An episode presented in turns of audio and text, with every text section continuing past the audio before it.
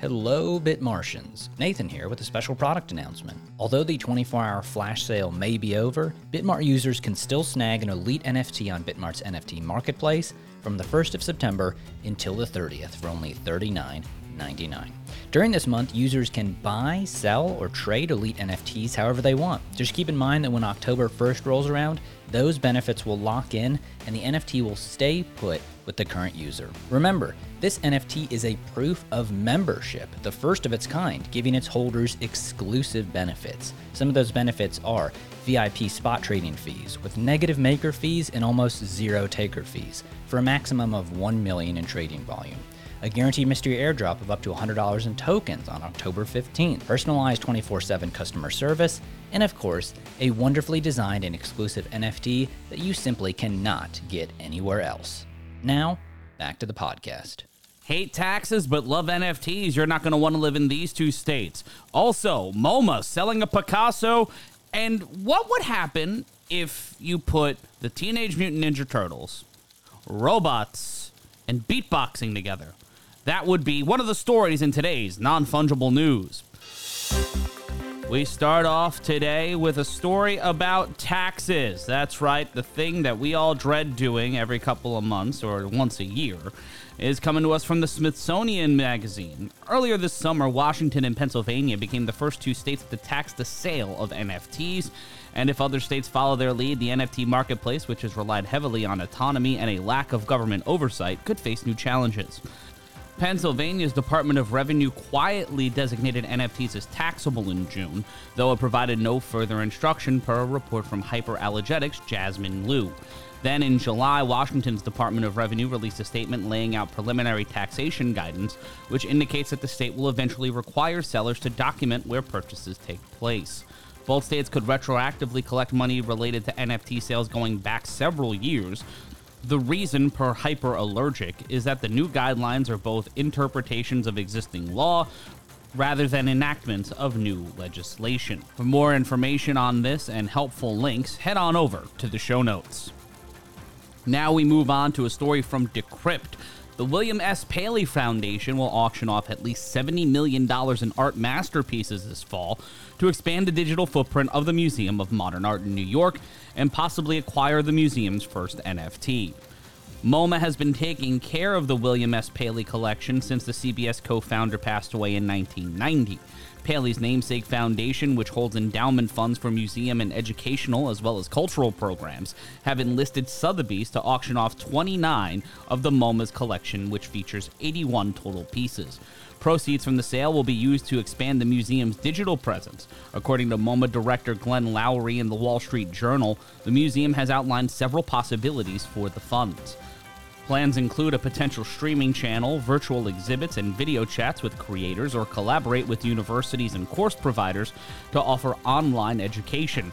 More significantly for crypto fans, MoMA may also purchase their first NFTs.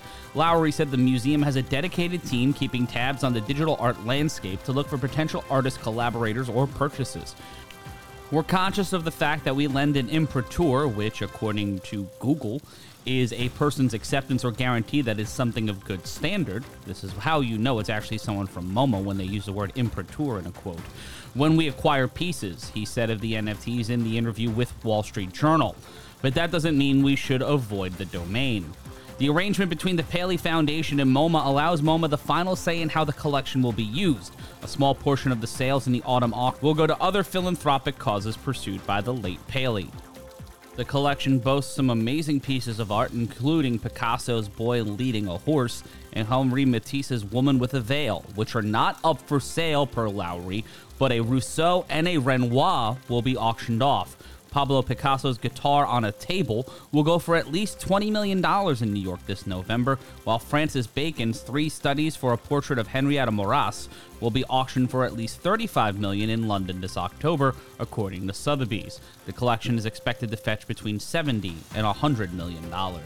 While MoMA has yet to own a tokenized artwork on the blockchain, the museum has already helped to create NFTs. In November of 2021, MoMA contributed metadata of its entire collection towards AI artist Refik Anadol's exhibition slash NFT project, unsupervised.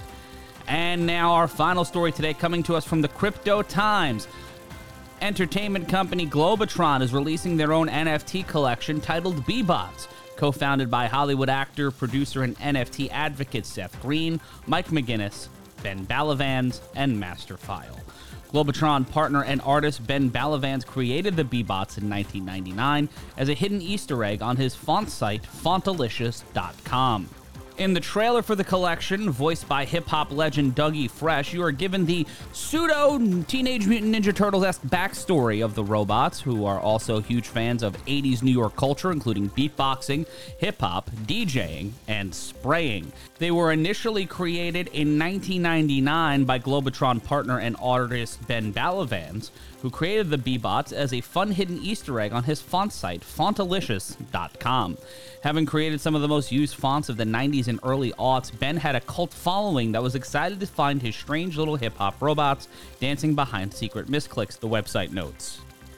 B-Bots are limited edition collectibles based on the best attributes of 80s culture, according to Globotron. Special events and airdrops are unlocked by collecting all five varieties of B-Bots. Users will be able to interact with future Web3 experiences as well as using them as an avatar while video chatting and getting special access to community events and drops in addition to utilizing it as their profile picture, as stated before. B-Bots provide creators a voice within our community. For instance, B-Bot owners can vote on the distribution of the project financing via Tidepool. Another advantage per a press release an advantage for the owners who are being called producers of B-Bots is the option to establish the official canon and character sheet for the B-Bot at the time the terminal is launched. Members of the B-Bot Allow List can participate in the Allow List minting event. Allow List spots are not guaranteed, and you can earn an Allow List spot by working on this project or by winning a spot from a partner project, community event, or signing up for the pre mint. Pre mint begins on September 9th and runs through the 24th of this year. Starting on September 26th, you will be able to connect your wallet on the B-Bots website and see if you were awarded a spot. Allow list mints for B-Bots is scheduled for September 28th at 12 noon Pacific and it will allow the public mint to begin on September 30th, also at noon Pacific. You can get up to five NFTs during the Allow List pre-sale or public mint.